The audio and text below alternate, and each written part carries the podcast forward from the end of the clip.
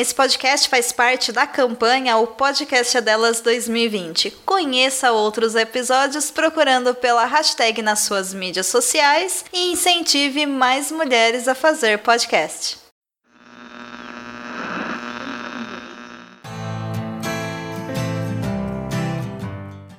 Olá, sejam bem-vindos a mais um episódio do De Novo Virgínia, um podcast dedicado ao The National.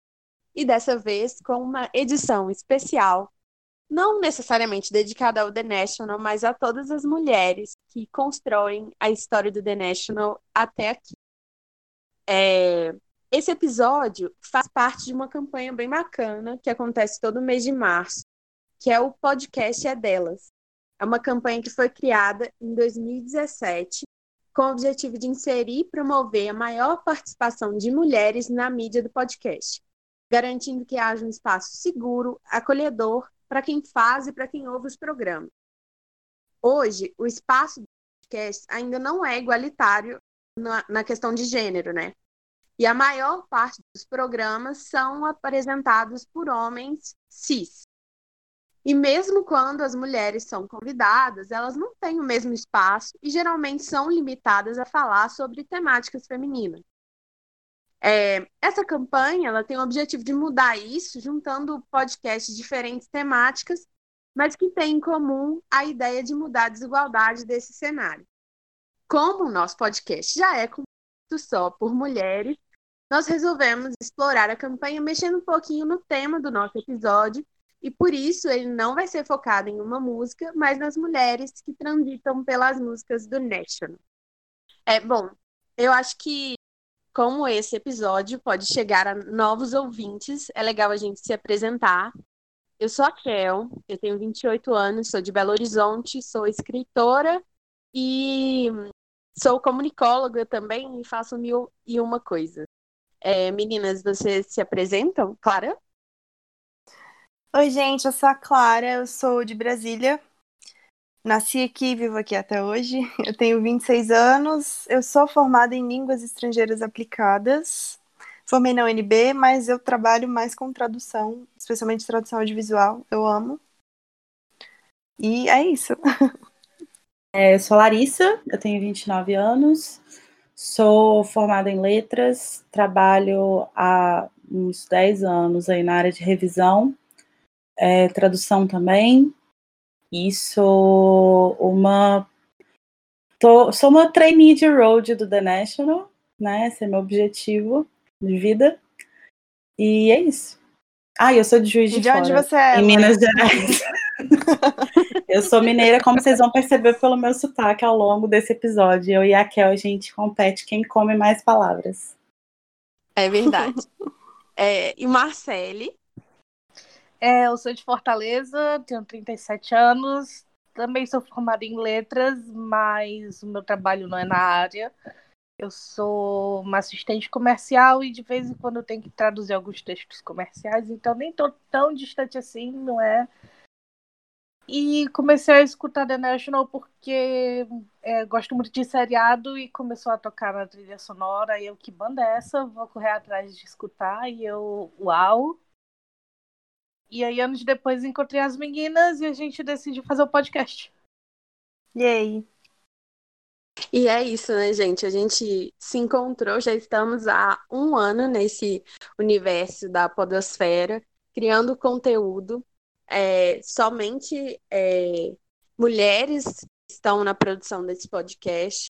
E a gente espera que vocês gostem do nosso conteúdo, e que continuem nos ouvindo, espalhem a palavra do De Novo Virgínia. O nome do podcast veio, inclusive, de uma personagem feminina de uma das músicas do National, que é You've Done It Again, Virginia. E para falar um pouquinho sobre as personagens femininas das músicas do National, a Marcele trouxe um apanhado para a gente. Fala aí, Marcele. Pois é, a gente tem muita referência de título das músicas do The National, né? A gente tem American Mary, Madame Rachel, Hey Rosie. E dentro das letras também eles mencionam personagens femininas, né? E, assim, é uma visão masculina, porque geralmente as músicas são no ponto de vista do eu lírico masculino. Só que, às vezes, também, como ela própria tem a voz da música, e nos álbuns mais recentes, né, nós temos participações femininas, e, assim, às vezes tem essa visão, essa personagem feminina na primeira pessoa, né, e, assim, com uma tentativa de criar um outro olhar, além do masculino. Mas eu acho curioso como tem várias versões do feminino, não é? Você, às vezes, tem um feminino que fez algo errado, como no You've Done It Again, Virginia. Alguém que é um conforto, não é? Como em This Is The Last Time, que tem o trecho Jane, I Am In Trouble. E o Wake Up Your Saints, Jenny, I Need Them, na música Wake Up Your Saints. Aí, então, são diversas visões do feminino também, não é só aquela coisa do idealismo romântico. Sim. O que eu acho mais legal na forma como as mulheres aparecem nas letras deles é que, tipo assim, em muitos casos elas estão sendo vistas por esse olhar que tá muito óbvio ali na música, né? Então, tipo, você vê que é um cara falando sobre uma mulher, igual, tipo, em Brain, por exemplo. Mas, ao mesmo tempo, eu acho muito interessante esse exercício que o Matt parece fazer, às vezes, de tentar escrever do lugar de uma mulher, assim, sabe? Tipo, colocando a mulher como se ela estivesse falando. E eu acho que, nesse sentido, o fato dele escrever junto com a Karine, né, isso ajuda muito, isso faz com que a escrita dele fique muito mais real. Mas eu acho muito interessante que ele meio que tenta tirar a mulher só de um lugar de objeto, de observação, assim, para ação. Para ação e para, tipo, reflexão mesmo. E ele faz um exercício, quase que um exercício de empatia, assim, né? Tipo, de pensar o que ele faria naquele lugar, tipo, se ele fosse uma mulher, o que uma mulher faria nessa situação e tal. Eu acho muito legal. Um exemplo disso é Oblivions, né? Do episódio anterior, que é uma música com o Matt e a Mina. A Mina, isso. E a Mina cantando, não é? E, assim, foi escrita pela Karine, a esposa do Matt, que é o vocalista da banda, do The National. Mas mesmo assim, não é? Ele deve ter escrito partes pensando em o que a mulher falaria, né? Porque a música é uma colaboração. A letra, né, foi escrita em colaboração. E assim, em algumas letras é possível perceber que é um homem escrevendo, porque você sendo mulher, lendo aquilo, você fala assim, cara, só podia ser um homem escrevendo sobre uma mulher. Já em outros casos, a gente claramente se identifica, pelo menos assim, de todas essas que a gente citou até agora, a personagem da Virgínia, eu me identifico muito com ela, assim. E fui uma virgínia durante um período muito longo da minha vida, assim, né? Dos meus 20 e poucos anos. Então, não tem como não se identificar com essas mulheres, porque elas partem da realidade, assim. Mesmo sendo uma realidade observada de fora, no caso de um homem escrevendo, ou de uma realidade quando a Karine, por exemplo, contribui nas composições. Sim. Eu gosto dessa também, voltando às várias versões das mulheres nas músicas, não é? Como não tem esse idealismo romântico, tanto que às vezes você vê uma representação meio amarga, né, da mulher. Tipo em Little Fate, né? Don't be bitter, and I know how you think. You're waiting for Radio City to sink. Não é uma visão muito não é bem positivo, né? Não é uma visão romântica, não tem muitos idealismos. Eu acho que o legal dessa visão feminina é justamente isso. Tem tanto do lado bom, do melhor, quanto do lado mais destrutivo. É bem real, né? Bem real. O que eu acho mais interessante é que... é o que o Mundo falou do lance da empatia. Sim. O que eu acho mais interessante é que, tipo assim, justamente por mostrar esses lados, o lado positivo, o lado negativo e tal, mostrar o lado humano mesmo, assim, e ele tentar escrever dessa forma, tipo, se colocando num outro lugar, o que eu acho mais legal disso é que ele não cai naquele discurso insuportável de, tipo, porque as mulheres são muito complexas, não sei o quê. Velho, todo mundo é complexo, sabe? E eu acho tão misteriosas. Eu queria saber entender como mulheres pensam, sabe? Então, e eu acho que ele consegue não cair nisso, porque mesmo quando ele está escrevendo do olhar dele, né? Tipo, escrevendo como um homem sobre um homem, ele também coloca essas várias camadas. Né, essa coisa multifacetada nos personagens masculinos também. Sim. Então, eu acho muito legal que ele consegue transpor, por mais que seja, talvez não seja tão exato, porque ele não é uma mulher, mas ele faz o melhor que ele pode ali. Ele consegue criar esses personagens que têm várias camadas e não cai nesse discurso raso, sabe? De tipo, não, eu jamais conseguiria escrever do ponto de vista de uma mulher, porque elas são muito complexas. Eu tô falando com você, Mike Mills, tá? Então, e eu fico muito feliz que ele consiga fazer isso até nos discos mais recentes, assim, sabe? E que ele também tenha a abertura de, tipo assim, quando ele tá estagnado numa música, de buscar a Karine. E, tipo, às vezes ela faz isso deslanchar, assim, sabe? Mas não ter esse orgulho de, tipo, não vou deixar uma pessoa mexer na minha letra aqui. E, na verdade, entender a construção da música como uma coisa de várias mãos mesmo, né? E acho que essa participação da Karine acaba ficando muito óbvia nas músicas, porque acho que junta esse exercício que o Matt faz de empatia junto com a vivência da Karine, né? E isso acaba criando personagens muito palpáveis mesmo.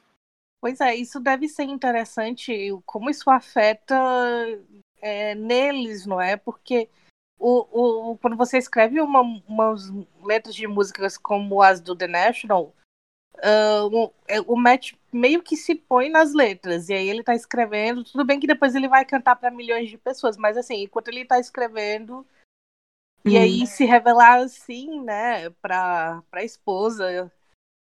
Tem inclusive uma entrevista com a Karine que ela conta sobre o processo de criação deles, e aí ela comenta a escrita de Nobody Else Will Be There, e ela fala que essa música de fato foi escrita como um diálogo, assim, tipo, o Matt escrevia uma parte, aí ele entregava pra ela, e ela escrevia, tipo, respondendo. E aí ele ia, escrevia de novo, ela ia e respondia. Então, de fato, foi o diálogo, assim, sabe? E meio que pensando em situações que eles vivem, mas que estão, ao mesmo tempo, não estão vivendo, assim, tipo, necessariamente naquele momento. Isso é aquela minha teoria de que essas personagens femininas, no fundo, é uma representação dele e da Karine. É tudo fanfic dos relacionamentos deles. Eu acho que as personagens femininas, na verdade, são todas uma fanfic do Aaron. Eu acho que ali é tudo coisa que ele queria dizer pro Aaron. E mas ele não pode, porque todo mundo casado. Eu já ouvi falar que o Matt usa nomes de mulheres pra, na verdade, falar com ele mesmo. Mas faz muito tempo que eu li isso, tem tipo 10 anos que eu li isso.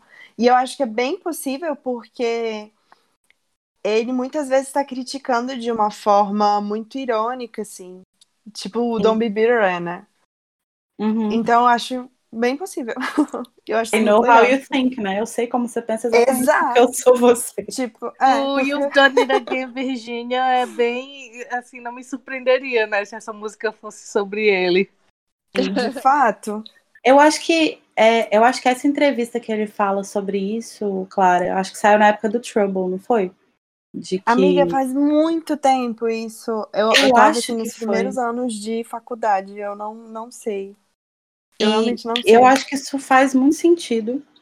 E eu acho que eu acho que ele criou um mecanismo brilhante, assim, sabe? Pra tudo na vida dele, porque ele tem esse hábito de escrever as músicas com personagens femininas. Então ele pode escrever pro que ele quiser. Ele pode escrever pra si mesmo e falar, não, eu tô falando de uma mulher aqui, ó. Ele pode escrever pra Karine e falar, não, eu tô falando aqui, ó, dessa personagem aqui, ó, que a gente criou junto. Tô falando comigo mesmo. Ele pode falar com o pessoal, falar do pessoal da banda e falar, não, velho, nada a ver, ó. Que é nada a ver, não. Então, tipo, ele criou... Nada pra você, Brian. Ele criou um álibi perfeito, assim, tipo, então eu acho que é um pouco de tudo, assim, sabe?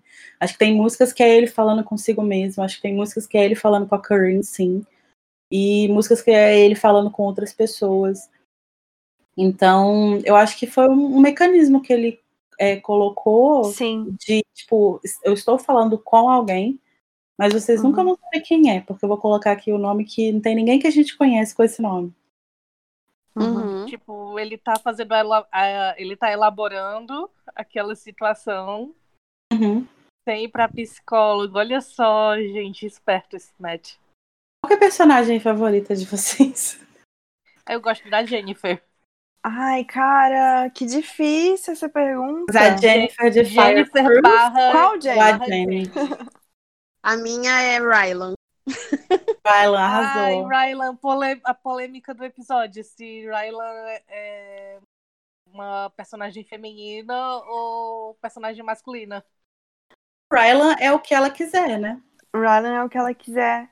Então, eu não consigo enxergar Rylan como uma personagem feminina, porque há muito tempo que eu penso como um homem. É como se esse personagem fosse um homem. Mas eu acho que, de fato, tipo assim, é 100% aberto. E eu acho que, nossa, a música fica 1000 vezes mais incrível, sabe? Tipo, se for uma mulher.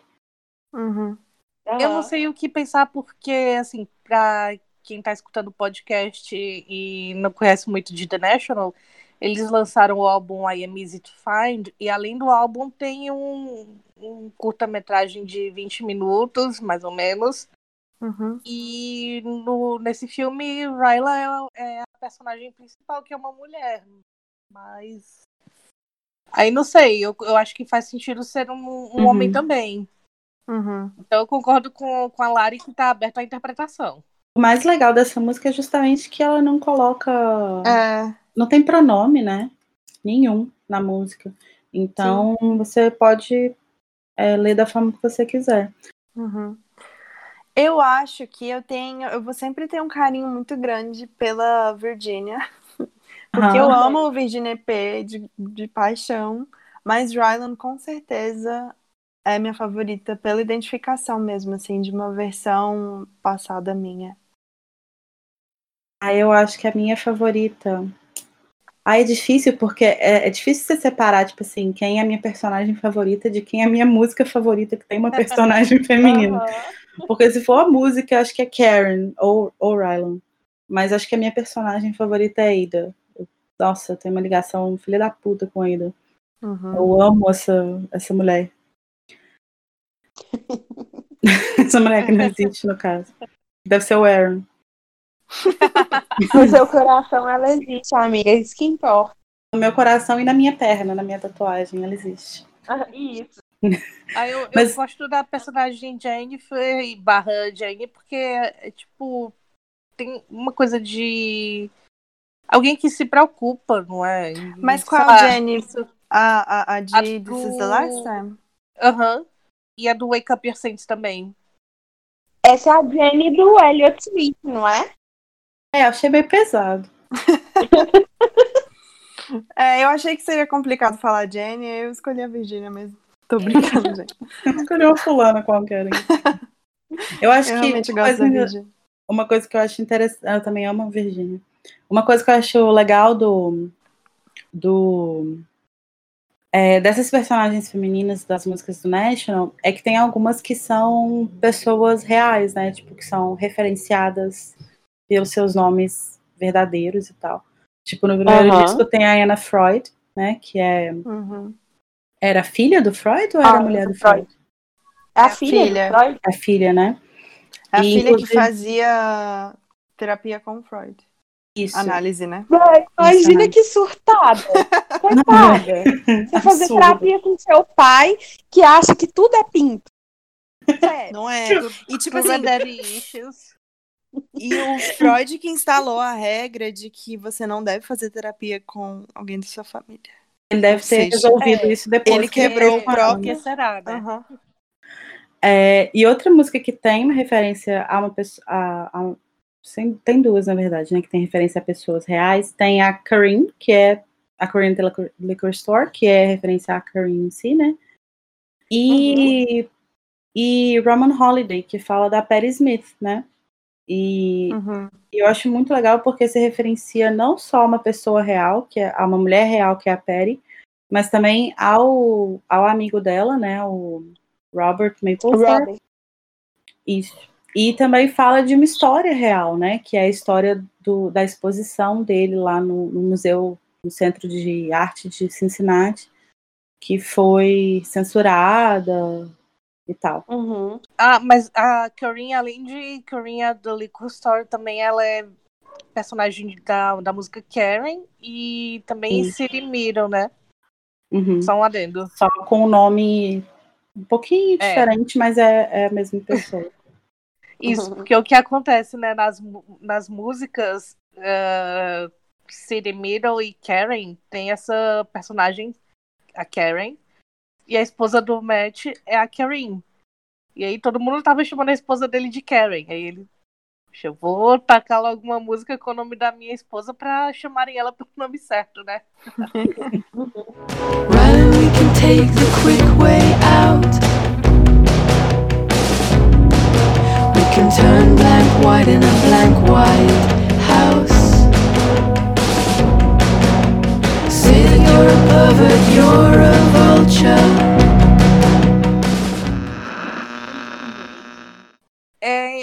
então, além dessas personagens da ficção, não é, permeando as músicas do The National, nós temos também mulheres de carne e osso colaborando, né? E para falar dessas colaborações na discografia do The National, e isso a Lari agora vai se aprofundar sobre esse tema. Então, além disso, das mulheres aparecerem, né, ao longo das músicas e tal, elas também sempre apareceram na carreira do National, né, tanto trabalhando com eles como cantoras, como músicas e tal, e também aparecendo como backing vocals, e eles também sempre foram muito, eles também sempre incentivaram muito, né, tipo, abrindo caminho para mulheres que cantavam e tal, fosse em carreira solo ou com bandas em que elas eram tipo a figura central. Então, por exemplo, eles convidavam várias cantoras para... Até hoje, basicamente, todas as pessoas que abrem os shows deles são ou cantoras solo ou bandas com mulheres. E acho que eu nunca vi recentemente, assim, tipo, desde que eu comecei a acompanhar, acho que eu nunca vi eles uma banda masculina abrindo pra eles, tirando o Spoon aqui no Brasil. E uma das maiores colaboradoras deles, né, é a Sharon Van Etten, que é maravilhosa. Bebê precioso. Ela já abriu show pra eles, ela vai abrir show pra eles nessa turnê ainda. Ela já participou em show deles, aparecendo lá no meio do nada pra cantar. Meu sonho, inclusive, estar num show desses. E ela participou de várias músicas, né? Ela tá em This Is The Last Time, ela tá em Sunshine On My Back, em The Pool Of You, em Think You Can Wait. Acho que dessas aqui ela tá mais... aparecendo assim, é Pool Of You, né? Que ela tem uma parte falada, inclusive. E ela também foi uma das cantoras que foi produzida pelo Aaron. O Aaron produziu um álbum dela chamado Tramp, que foi um dos primeiros discos dela que ganhou uma certa notoriedade, assim. Uhum. Vocês querem falar sobre isso? E ela é atriz também. Ah, é verdade. Ela é atriz, ela tava no Away, né? É isso que eu ia comentar. Na primeira temporada. Uhum. E ela é incrível, gente. Eu descobri ela assistindo um documentário na TV a cabo. Não lembro se era no Bis, no Multishow, num programa que desses gringos aí. E aí tava passando alguma coisa sobre o National e começou a passar a Sharon e falando...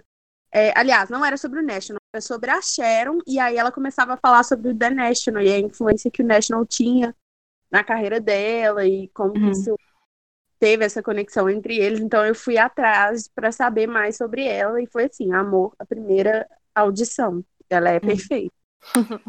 Ela é incrível. Ela lançou um disco ano passado, né, o Remind Me Tomorrow, que... Tá bem cotado, assim, tá bem elogiado. Ele saiu nas principais listas de melhores do ano de 2019, né? E em algumas listas de melhores da década também. Caramba! Mas eu não sei, eu acho que eu gosto mais do disco anterior dela. O Are We There Yet? Are We There, eu também amo. Que aquele disco é bem maravilhoso. Ele é perfeito. Ele é mais melancólico, eu acho. Esse é um pouco mais pra cima, assim, parece. Pelo menos ele tem uma vibe bem anos 80, eu acho, né? O Remind Me Tomorrow. Assim. Tem uma pegada bem anos 80. Meu sonho é ir pra Nova York e ouvir Seventeen andando por Nova York. Sim! Vamos, amiga. Muito... Amiga, você vai, eu não vou, não posso. Mas faz isso por mim. Eu escuto Seventeen por você. Me manda um story. Outra cantora que tem colaborado com eles já há algum tempo é a Annie Clark, que também é conhecida como St. Vincent, né? Conhecida como Amor da Minha Vida. Tudo na minha vida. Perfeita, nunca errou. St. Vincent, Ela lançou um disco, acho que foi em 2018, o Masseduction, né? Mas tem o Masseduction também. Ah, então porque não tô saíram doida. Outras versões do Masseduction depois, eu acho que é Masseduction o nome. Ah, então não tô completamente maluco, mas eu sempre falo Masseduction, mas enfim. O disco dela mesmo é o Masseduction, que foi muito premiado também, é um disco bem legal. E ela fez uma performance ano passado, né, com a Dua Lipa. Foi no Grammy, não foi? Foi, acho que foi. Cantando One Kiss, da Dua Lipa, e Masseduction dela. E foi uma performance bem, bem legal, assim, bem produzida e tal. Elas estavam bem... todas sensuais, assim, tipo, ameaçando se pegar. Amiga, quem não? Né? Com o The National, ela participou de Sea of Love, né, do Trouble Will Find Me, e eles têm um cover juntos, um cover de uma banda que chama Crooked Fingers, a música chama Sleep All Summer, e é uma... mas ela só foi lançada, eu não sei se ela foi lançada em algum disco dela. Eu só vi, tipo, ao vivo, assim. E ela participou da apresentação de uma das músicas do National que foi pro Sleep Well Beast, mas, assim, tipo, bem antes do Sleep Well Beast aparecer como um disco, né, ela fez uma participação num show deles, cantando Dark Side of the Gym, que na época não se chamava Dark Side of the Gym, se chamava... Prom Song for the 27th Century, uma coisa assim. Or the 17th Century, uma coisa assim.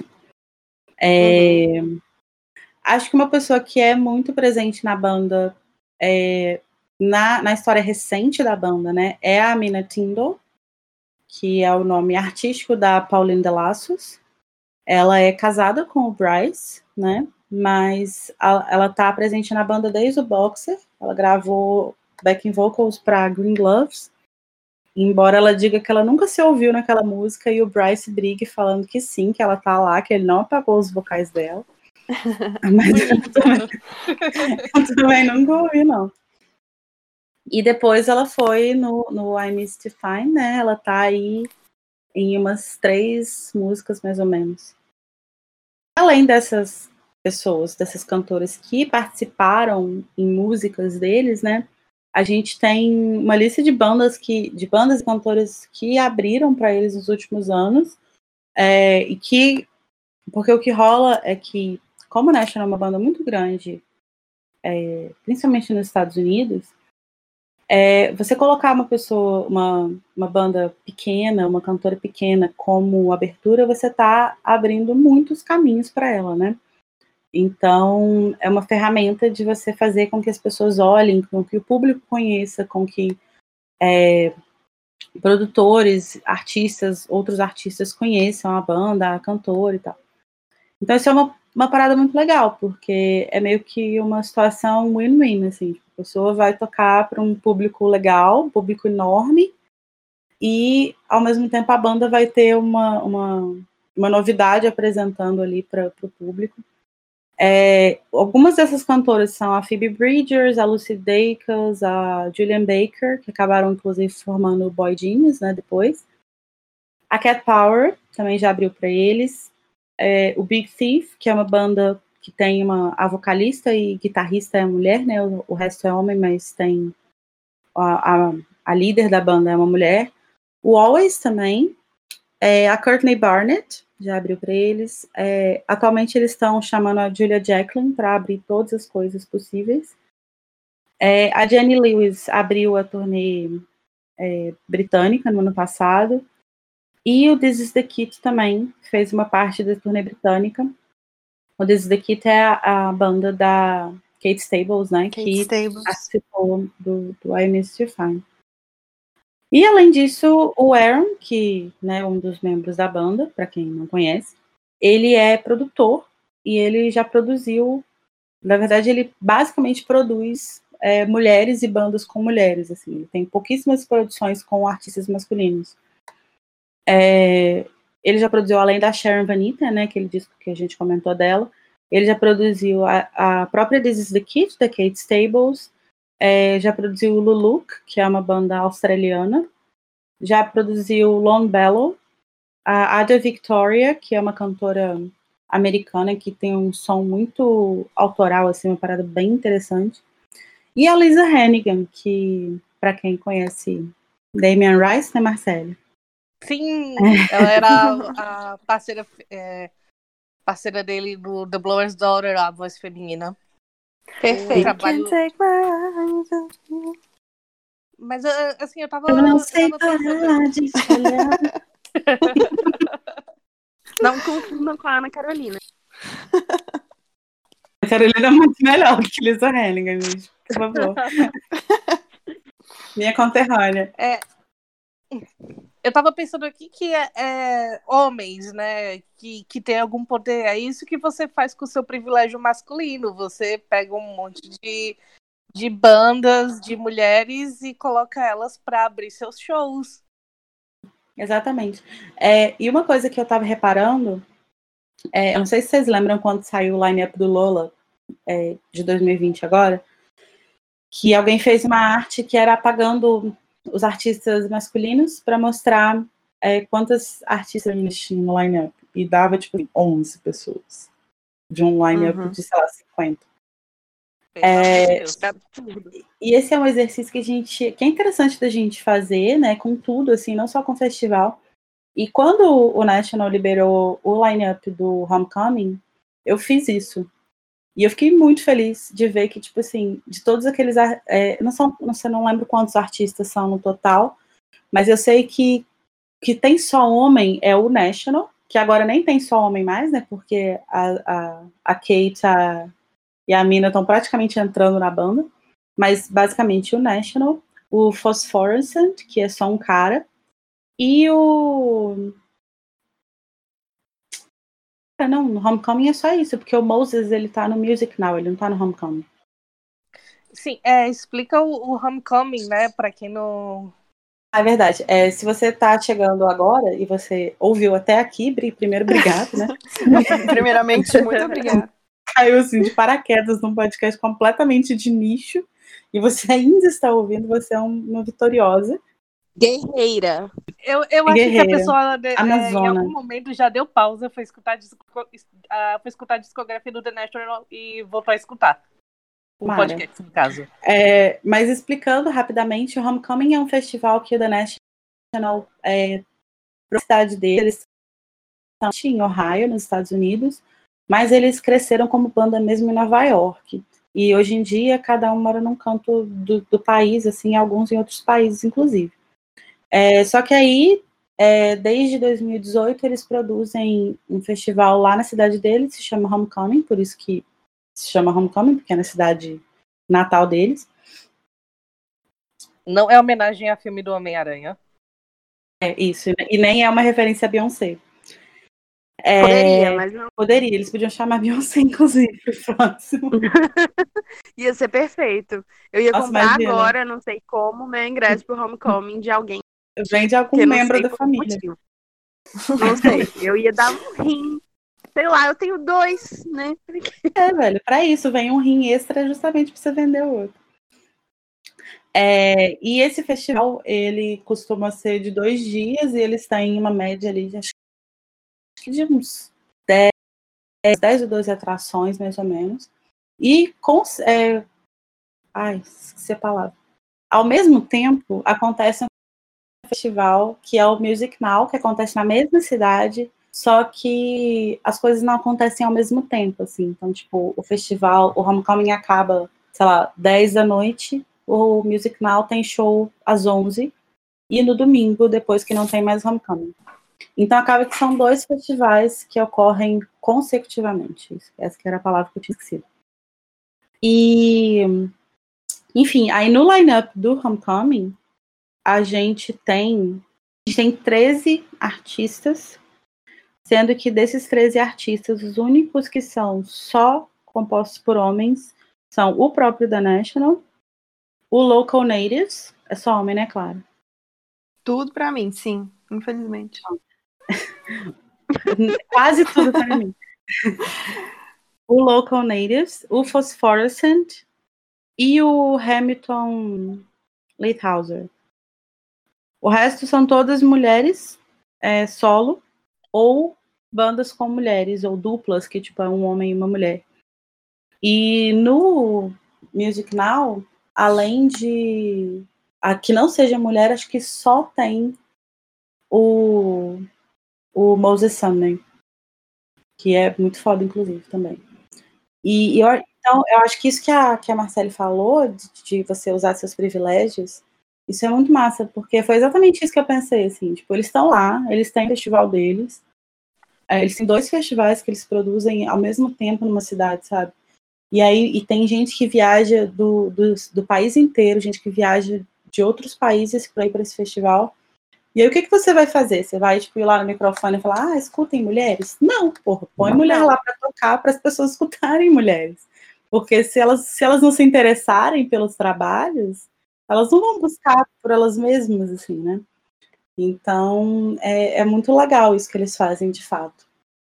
Naquele festival que eles fizeram em Nova York, o There's No Living New York, foi outro festival que tinha basicamente mulheres, assim. Eu acho que esse não tinha nenhum artista homem.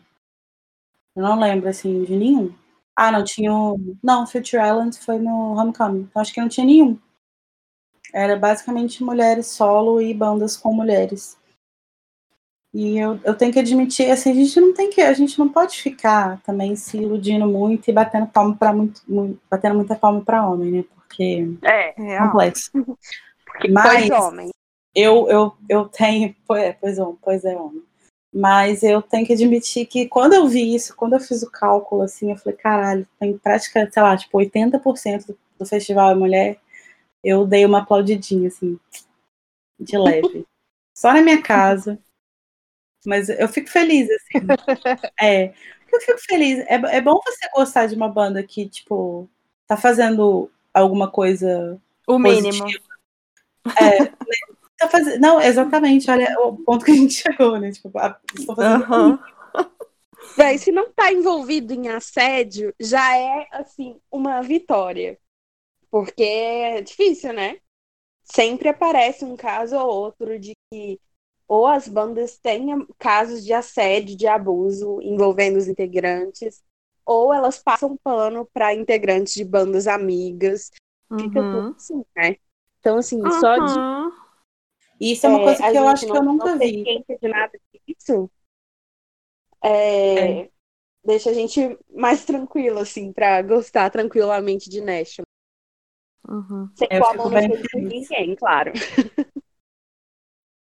Tenho medo que às vezes eu acho que eu tô bem colocando a mão no fogo.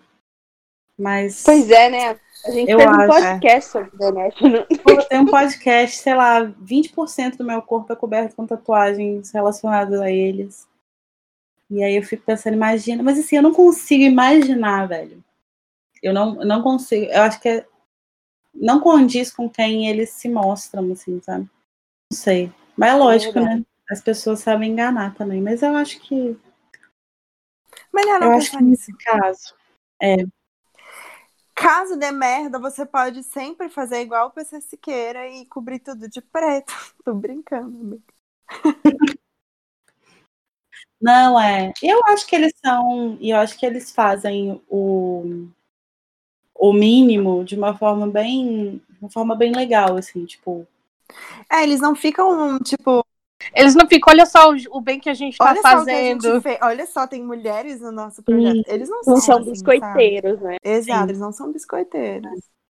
E eles são pessoas que estão envolvidas em projetos sociais relacionados à mulher e tal.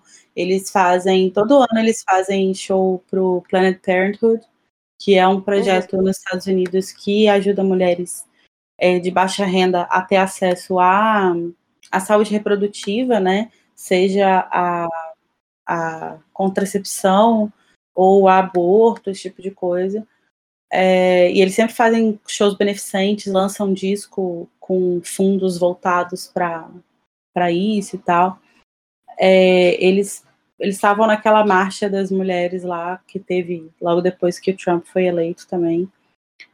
Uhum. Então, assim, eu acho que eles estão, por enquanto, eu acho que tá tudo bem. Acho que a gente pode dormir tranquila nesse sentido. Maravilha. Agora, o que tira meu sono real é pensar que a Karine não é parte da banda. Porque a Karine é uma pessoa perfeita. E a Kel vai falar melhor sobre ela, mas eu só queria deixar esse comentário de que ela é perfeita. Karine is the liquor store. I can't wait to see you. I'm walking around like I was the one who found dead John Cheever in the house of love. So blame it on me. I really don't care. It's a foregone. Sim, nós separamos uma sessão deste podcast só para falar da Karine, que é uma mulher incrível, ela é poeta. Não sei se ela tem algum livro publicado, eu dei uma pesquisada, não encontrei, mas ela é uma poeta americana, né? Então pode ser que tenha algumas coisas circulando internamente e a gente não tenha acesso a isso. É possível. Ela foi editora de poesia na revista The New Yorker e, além de tudo, o que nos faz amá-la ainda mais é que ela contribuiu, coescreveu diversas músicas, algumas das nossas favoritas. Algumas datam do Boxer, né? Então, vem de bastante tempo esse trabalho da Karine. Por exemplo, no Boxer, ela assina a escrita de 5 músicas, que são Apartment Story, Gospel, que foi a música que deu início a este podcast, Brain, Ada, Escola Victoria, e tem mais uma no Virginia P. Sim, Brain, e Rest of Years no Virginia P. Tem também no High Violet, Conversation 16, Little Faith e Vanderline, um hino, E se não tivesse o dedo da Karine ali, ia ser estranho. Real. E todas as músicas do Sleep Well Beast, além de ter escrito outras músicas do trabalho solo do Matt, e também do Elvai, não sei como pronunciar. Elvai mesmo, amiga. Elvai, que é um outro projeto do Matt, e a música é Are These My Jets? Além disso, tem 4 músicas no I Am Easy to Find. Aí, tá vendo? Tô até cansada de tanto trabalho da Karine. Como eu quero saber se a Karine não desenvolveu aí uma escoliose de carregar o National na costa. Mas... 4 músicas no I Am Easy to Find. São Oblivions, do episódio anterior. E a gente fala muito dessa dinâmica da mulher e de ser um dueto também. Então, isso é bem perceptível na composição. The Pool of You, Where Is Her Head e Her Pinturn. E além disso tudo, além de fazer todas essas coisas, ela é a esposa do Matt. E eu acho importante a gente elencar as coisas nesse nível de hierarquia, porque geralmente quando a gente fala de trabalho de mulheres, e principalmente de mulheres que estão envolvidas em trabalhos que tem muitos homens, ou algum homem que tem algum grau de parentesco com ela, a gente sempre fala, ela é esposa de fulano, e faz isso. Não, a Karine, ela faz 1 milhão de coisas, além de ter escrito todas essas músicas. Ela escreveu mesmo You Had Your Soul With You e Hey Rosie, desse último disco. E além disso, produziu e editou o documentário do Mistaken for Strangers. Para quem quer conhecer National e o processo de composição deles, é um excelente caminho, assim. Então, não dá para ignorar a importância da Karine na história do National e em como... ela deveria ser parte dessa banda oficialmente, porque ela tá sempre no processo criativo, ela só não tá no show, mas eu não sei se tem alguma coisa dela fazer backing vocals em algumas músicas também. Amiga, eu acho que ela fez tipo em 1 ou 2 músicas, eu não vou saber te dizer quais, eu não lembro. Mas eu acho que ela fez, tipo, em 1 ou 2 músicas, talvez alguma do Boxer e alguma do Sleep Well Beast, alguma coisa assim. Mas não é muito o rolê dela, não. Ela é mais escrita mesmo. Sim. Então, assim, é uma importância enorme que essa mulher tem. Sei lá, eu acho que deviam... construir um busto da Karine em Ohio, né? Para todo mundo que passa por lá reconheça a grandeza, a grandiosidade dessa mulher incrível. Cara, mas você percebe claramente a influência dela quando você compara os 2 primeiros álbuns com do The National, né, com o restante. Tem muita diferença. Tanto que até eles sentem um distanciamento um pouquinho, né, deles com esses 2 álbuns. Tanto que eles não cantam tantas músicas dos 2 primeiros álbuns, infelizmente. Assim, porque tem muitas músicas legais. Sim. E faz diferença. É uma pessoa que cresceu junto da banda, assim. São crescimentos, né, de tanto do processo de trabalho da Karine, da escrita dela, quanto do próprio National. Foi uma evolução que aconteceu simultaneamente. Então, você percebe como que isso ajudou o National a chegar a ser o National como a gente conhece hoje. E eu acho, assim, que tem, sim, uma influência grande dela, na forma como as mulheres fazem parte do National atualmente. Porque eu acho muito difícil uma mulher que está envolvida num projeto com muitos homens sentir que não está invadindo o espaço do outro. Porque o que a gente é socializado, de novo, a socialização feminina, é que a gente tem que pedir licença e que a gente tem que fazer só o que a gente é convidado a fazer. E eu sinto que a Karine, ela já tem um papel que ela propõe as coisas já é uma posição mais propositiva, né? Eu acho que ela já tem um papel na banda de realmente influenciar e interferir nas decisões importantes. Uhum. Acho que é fundamental entender quanto é importante a presença dela na banda. E pensando nisso, eu acho que ela contribui até... falando agora pessoalmente, né, como um casal, ela contribui no processo criativo do Matt também, porque ela até comenta numa entrevista sobre como que se dá esse processo. Eles tiveram uma filha pequena e ter que compor nesse processo e ter a liberdade de entregar a letra um do outro, na mão do outro, para que o outro termine, para que o outro modifique, é um nível de confiança muito grande, assim. Ela fala, uma entrevista, vou citá-la aqui, sobre o processo de vida dela com o Matt, ela diz o seguinte: quando tivemos nossa filha, nos habituamos a entregar a escrita um para o outro, porque às vezes você precisa que a pessoa que não está trabalhando numa letra possa relaxar enquanto a outra faz o trabalho. Isso funciona bem quando você está encantado com algo que escreveu, mas está agarrado. É muito... Eu acho que é um desprendimento muito grande. Falando como uma mulher que escreve, você entregar a sua letra, o seu texto na mão de outra pessoa, para outra pessoa continuar, ou às vezes até modificar aquilo que você escreveu, é muito libertador, assim, é muito corajoso. Da parte dos dois, no caso, né?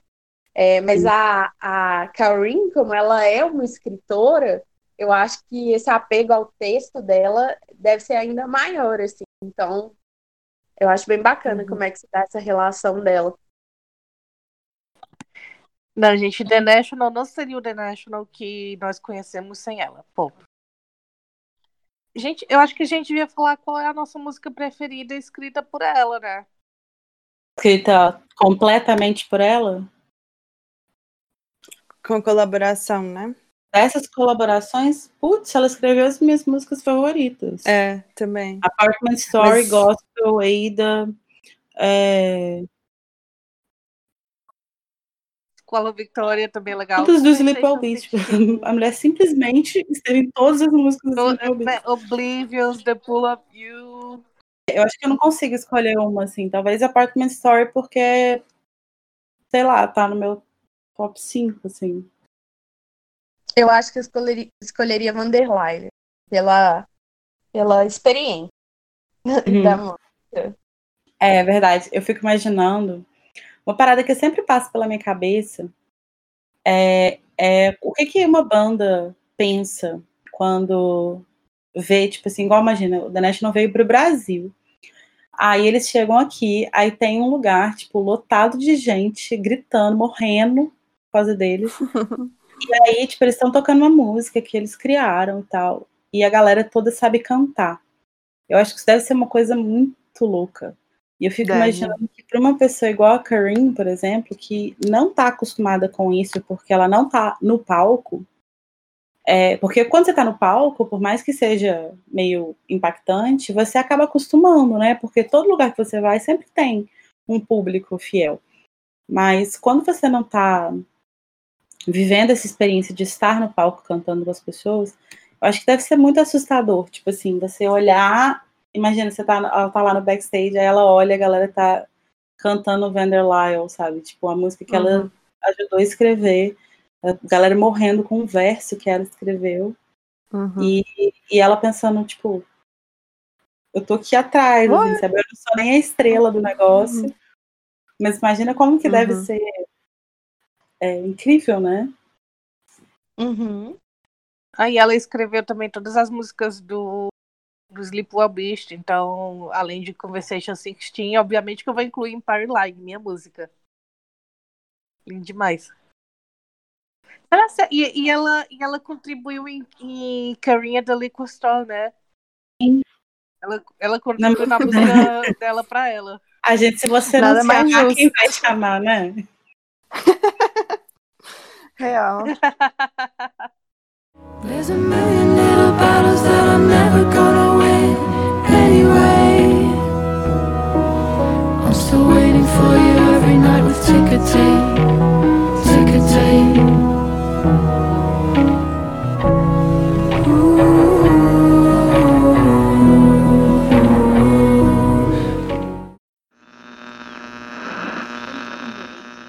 Bom, depois desse momento de endeusamento, não sei se endeusamento é uma boa palavra. Reconhecimento, mas... exaltação, isso, esse momento de apreciação, esse aqui é o minuto de apreciação da Karine. Depois desse momento, né, a gente parte para uma das partes mais recentes, né, que é, parece que agora muitos fãs do National, principalmente num grupo que a gente faz parte no Facebook, descobriram que o National trabalha com muitas mulheres, né? Foi até bastante polêmico quando esse disco saiu, cheio de participações femininas. Então a Clara vai falar pra gente sobre o I Am Easy to Find. Bom, o I Am Easy to Find foi um álbum que foi criado em parceria com o Mike Mills, o Sleep Well Beast, que foi o álbum do National que ganhou o Grammy de melhor álbum. Chamou muita atenção do Mike Mills e ele meio que chamou a banda para esse projeto. Então, I Am Easy to Find saiu super de surpresa. Ele foi anunciado poucos meses assim, antes do lançamento. E ele saiu com um curta de 22 minutos e alguma coisa. E, bom, o I Am Easy to Find, ele se destaca pela quantidade pela presença feminina, né? Em todas as músicas. É uma presença muito mais evidente do que nos discos anteriores, que rolava, por exemplo, a ajuda da Karine na composição, nas letras, né? Nesse disco, a gente pode perceber que as vozes são divididas de maneira mais bem dividida, assim. Não é o Matt que toma conta. Muitas vezes as vozes femininas, não é inclusive... só uma participação, né? Exato. Aliás, não é só um backing vocal, não é só são duetos mesmo. Vamos chamar de duetos. Sim. E esse é o grande diferencial do I Am Easy to Find, né? As contribuições femininas, não só no disco, mas também nos shows. A Kate Stables e a Mina Tindle estão super presentes nos shows. O disco também tem a participação do coral do Brooklyn. É isso? É, isso. Né? Que é regido por uma mulher, inclusive, né? Oi? Que esse coral do Brooklyn, ele é regido por uma mulher. Uhum. Que eu não lembro o nome dela. Rapidinho eu te falo. Ai, mas... gente, o coral, ele se eu não me engano, ele é totalmente feminino também. Se ele não, acho que não. Mulher. Não é? Eu acho que não, porque eu não lembro se na composição do Jimmy Fallon tinha só mulheres. Eu posso estar enganada. Isso, mas eu acho que foi isso. Mulheres. Porque eles levaram só mulheres no Jimmy Fallon. Mas tem meninos também na composição, porque é um projeto social, tipo, de recuperação de criança de periferia em Nova York, né? Uma coisa assim. E a regente do coral se chama Diane Menaker. Algo assim. Tá de parabéns, né, regente? Tá de parabéns, né? O coral dá um diferencial muito bonito na trilha sonora do filme e no disco. Tem duas faixas que são só com coral. Se não me engano, On the Water e Her Father in the Pool. A gente estranha, mas é um estranhamento bom. Depois a gente não consegue imaginar a faixa mais sem coral. Assim. Sim, é porque é um elemento que enriquece tanto o disco que, de fato, é meio estranho, assim. Não estranho no sentido de ruim, mas de algo novo que a gente ainda não estava acostumado. Uhum. E as mulheres que contribuíram para esse disco, né? Algumas estão há anos, assim, contribuindo meio que sem ter tanto reconhecimento, né? A Karine, por exemplo, como a Kel falou agorinha, tem contribuído há anos para as letras. E o Bryce disse que algumas músicas têm até backing vocals da Mina, então... A Sharon Van Etten, ela tá em algumas músicas há um tempo também. É Wake Up Your Saints e... This Is The Last Time. This Is The Last Time. E a Sharon Van Etten está em The Pool of You. E no filme, no curta do I Am Easy to Find, que vocês encontram no YouTube, inclusive, o personagem principal é uma mulher, que a atuação é pela atuação da Alicia Vikander, que era uma atriz que já era amiga do Mike Mills, que o Mike Mills admirava há um tempo já, então ele chamou para o projeto. E a Kate Stables, que é a vocalista do This Is The Kit, que é a que tá sempre nos shows, né? Que tá lá cantando descalço. Ou de meia. Não sei o que é pior. Maravilhosa. Ai, amiga, de meia é pior. A Kate disse que a beleza do disco não tá só no fato de que são vozes femininas, mas por serem vozes diferentes. Enquanto um projeto que investiga identidades e histórias numa vida, é ótimo ouvir vozes femininas que trazem humores, energias e narrativas diferentes. Não podíamos concordar mais. Muita gente criticou o fato da voz do Matt ter ficado sem muita evidência nesse álbum, mas eu acho que, pelo amor de Deus, esse projeto, como a gente já falou em outro episódio, que eu não vou lembrar qual é, o The National é isso. Essa inclusão e fusão de bandas e projetos diferentes. Eles estão sempre trabalhando com artistas diferentes. Então, eu acho que esse é o álbum que é mais a cara do National. Eu acho que o que incomoda nesse disco é que, assim, beleza, é lógico que existe uma mudança na sonoridade, porque você está acostumado com a voz do Matt, que é uma voz muito característica, né? Então, assim, eu não vou dizer que eu não estranhei, sabe? Tipo, que eu não sofri um baque, é lógico, acho que é normal. Mas... Quando você escuta uma banda e você gosta da banda de peito aberto, né? Você tem que estar aberto para as mudanças que eles vão fazer. Então, por exemplo, o Sleep Well Beast é um disco que foi diferente também, em muitos sentidos, na sonoridade, né? E ainda assim foi muito mais aceito do que o I Am Easy to Find, porque mexeram no pilar da banda, que é a voz do Matt. O que é um absurdo, porque, tipo assim, velho, você colocar esse peso em cima do vocalista, sabe? Tipo, mas, enfim, eu acho que o grande problema do I Miss to Find para as pessoas foi uma questão de machismo mesmo, assim.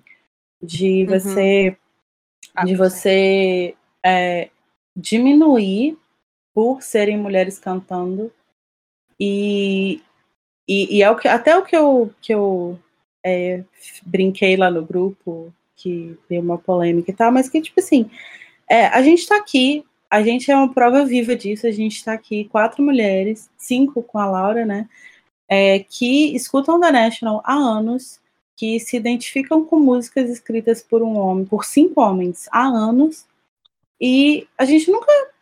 falou, tipo assim, ah, nossa, que absurdo, o Matt devia mudar o jeito que ele escreve, sabe, tipo, nunca passou pela nossa cabeça fazer isso, então por que que os homens se sentem no direito de se incomodar com mulheres cantando, sabe, tipo, o fato de mulheres estarem cantando é como se impedisse com que eles se identificassem com a música, o que mostra só uma grande fragilidade da masculinidade deles.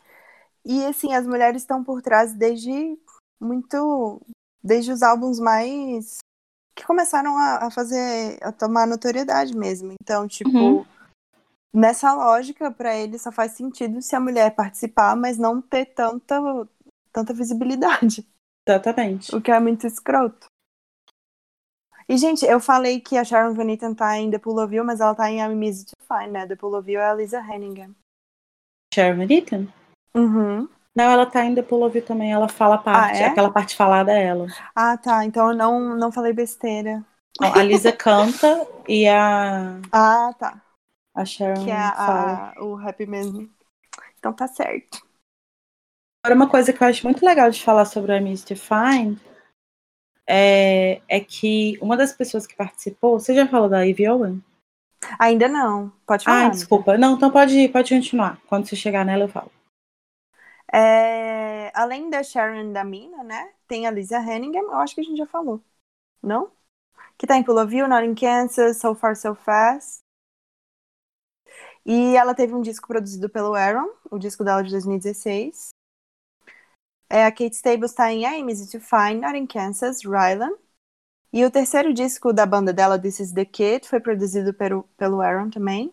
E a Gail Ann Dorsey, ela trabalhava com o Bowie, né? Eu não sei muito sobre o background da Gail, eu admito. Mas a voz dela é maravilhosa. Gente, maravilhosa. E ela participou em um show beneficente tocando Sorrow com eles. Ela tá em You Had Your Soul With You, Roman Holiday, Hey Rosie, Not in Kansas e Carpenter. E a Ivy Owen, que tá em Where Is Her Head, que teve o primeiro disco também produzido pelo Aaron, que vai ser lançado esse ano, na verdade, né? Ser lançado lá, né? A gente vai estar lá no dia do lançamento do disco. Ai, meu coração. Uma coisa que eu acho muito legal de falar sobre a Ivy Owen é que no início, ela é uma menina, tipo, ela tem 18 anos. E ela é filha do Clive Owen, o ator, né? Fun fact, trivia. O Clive Owen dá um personagem, amiga, pra quem não conhece, lembra? Clive Owen é de Closer, ele é o namorado o ex-marido da Julia Roberts, o dentista de Closer. Isso. Ele é o cara do Filhos da Esperança também, que o mundo acaba, as pessoas têm que... Ninguém tem mais filho, aí tem que arranjar alguém que... Até uma moça que tá grávida, é mó rolê. Enfim, Clive Owen, vocês conhecem ele, sim. Ele é bem famoso. Mas não importa, né? Porque ele não é o foco desse coisa. A Ivy Owen que é o foco. E ela é, tipo, muito jovem. Ela tem, tipo, 18 anos. Ela fez 18 anos agora. E ela é um neném. E no show de apresentação... No show de apresentação do disco, né? No Special Evenings. No show de Londres, ela participou do show de Londres. E o Matt falou que ela foi a base de Where Is Her Head. E sem ela, essa música não teria existido, porque era uma ideia que eles tinham, mas que eles não conseguiam colocar em prática de jeito nenhum, eles não conseguiam fechar. E ela chegou, pegou o projeto e, tipo assim, fez tudo, sabe? Tipo, ela que criou a música, no fundo, no final das contas, assim, foi ela que fez a música de fato existir. Então, se você gosta de Where Is Her Head, agradeça aí, Owen. Obrigada. Essa música é muito linda, cara. Muito. Eu tava lendo uma entrevista. Tem uma matéria que é de uma revista que se chama... Ai, agora não lembro. Mas enfim, que é uma entrevista com as mulheres que participam do disco. Então, é da GQ. Que tem a Karine, tem a Diane do coral, a Kate Stables, a Mina, acho que só a Ivy, e a Gail Ann Dorsey, acho que só a Ivy que não tá aqui. E em um determinado momento a Gail Ann Dorsey, ela fala sobre o Aaron, e eu achei isso muito fofo, assim, porque acho que é o maior elogio que alguém pode receber na vida, que ela fala que o Aaron, como produtor, lembra muito Bowie. De, tipo, ai, gente, que lindo. Né? De, tipo assim, de que ele sabe exatamente o que ele quer na música e que ele consegue fazer você entregar exatamente o que ele quer, mesmo que você não acredite que vai conseguir. Assim. E eu acho que, sei lá, eu aposentava depois dessa. Ansiosa para novos projetos do National, com mais mulheres.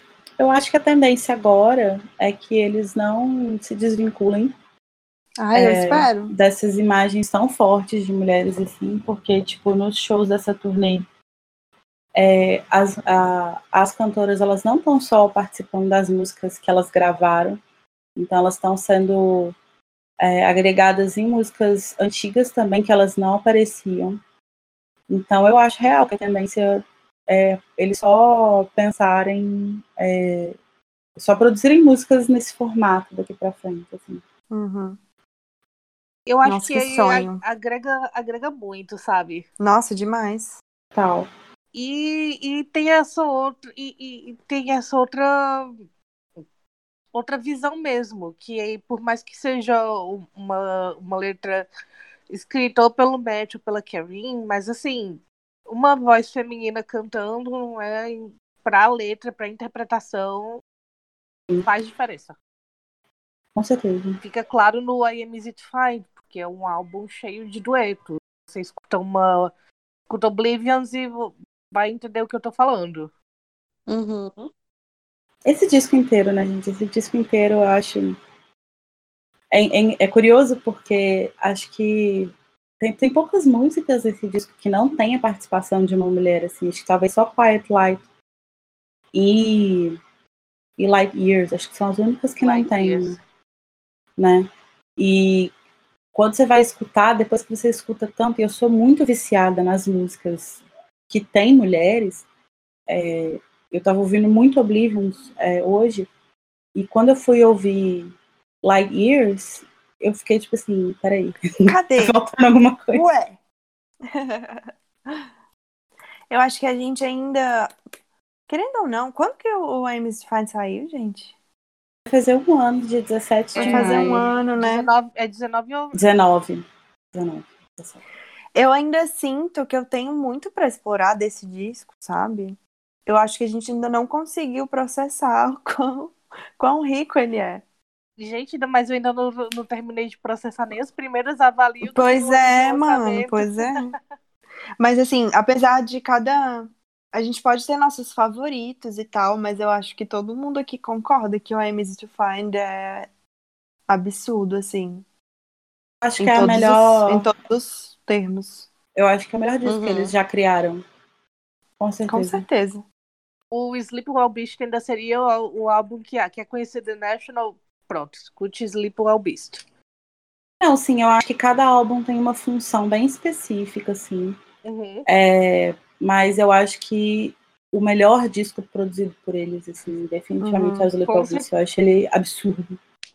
Ele é perfeito, assim, em todos os detalhes.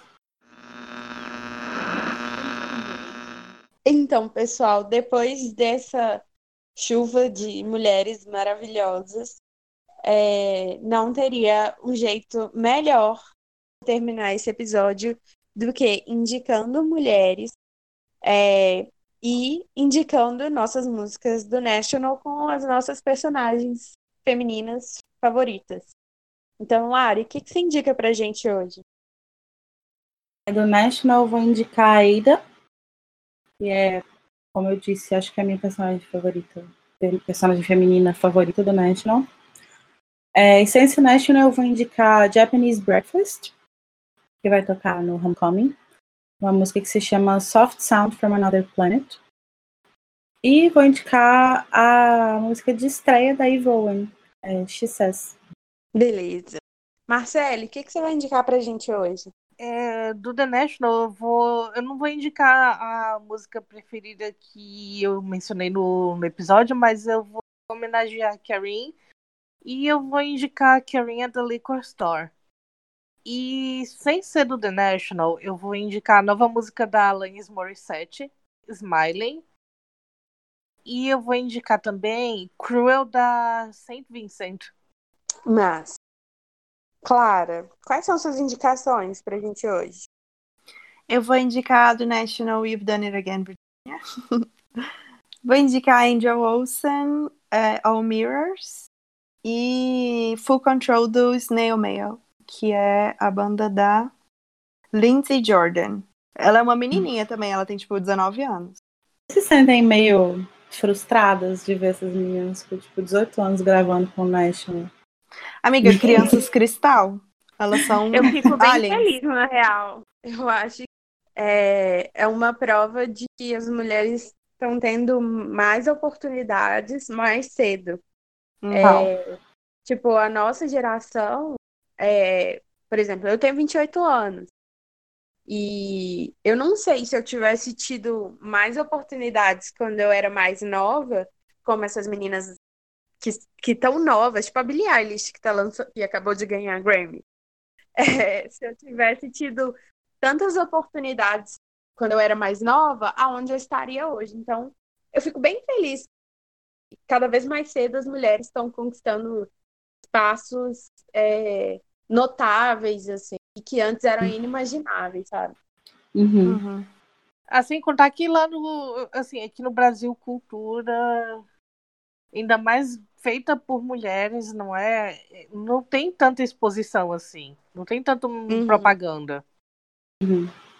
Não tem incentivo mesmo, né? Especialmente na atual conjuntura política, a gente... O que é cultura? A gente não tem perspectiva, né?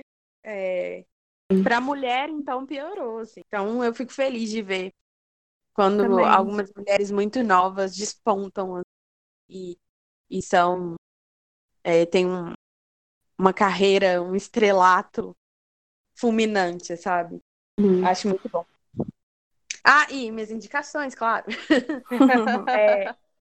Eu vou indicar Rylan, apesar dessa... da música deixar em aberto se Rylan é menino ou menina. Pra mim é menina. Menine. Então, eu vou indicar Rylan pela identificação mesmo. E vou indicar, claro, Sharon Van Etten, 17. E Cat Power, Metal Heart.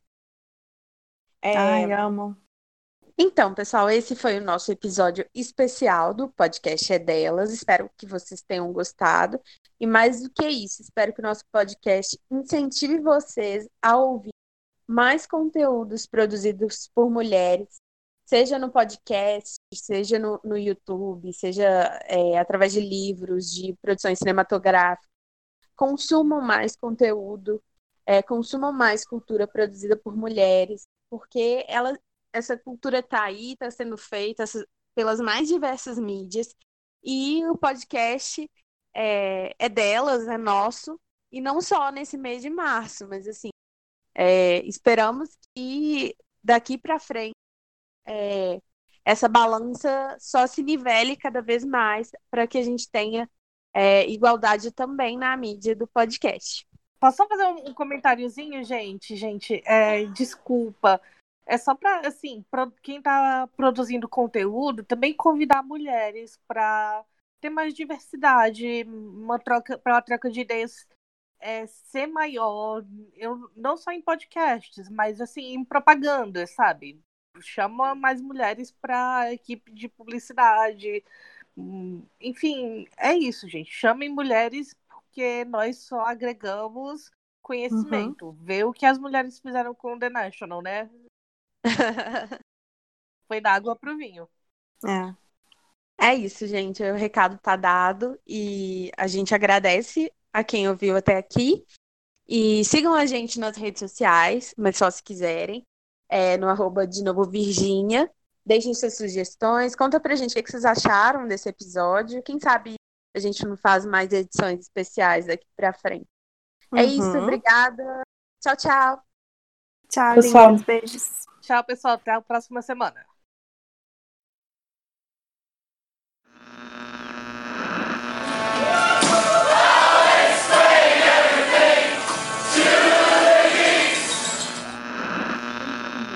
E então, quem vai falar agora sobre esse tema? Oi? Sou eu. É a Lari, é a Clara. Não, é Clara não, Lari. Lari? Claro. Não, sou gente, é Larissa. Não sou eu, gente, sou eu, Larissa. Não, gente, eu falei a Clary, mas eu... A Lari, não, eu ia falar Clary, mas eu pensei que... Peraí. A Laura aparece. Oi, gente. Tudo bom? Deixa eu reintroduzir, então, gente.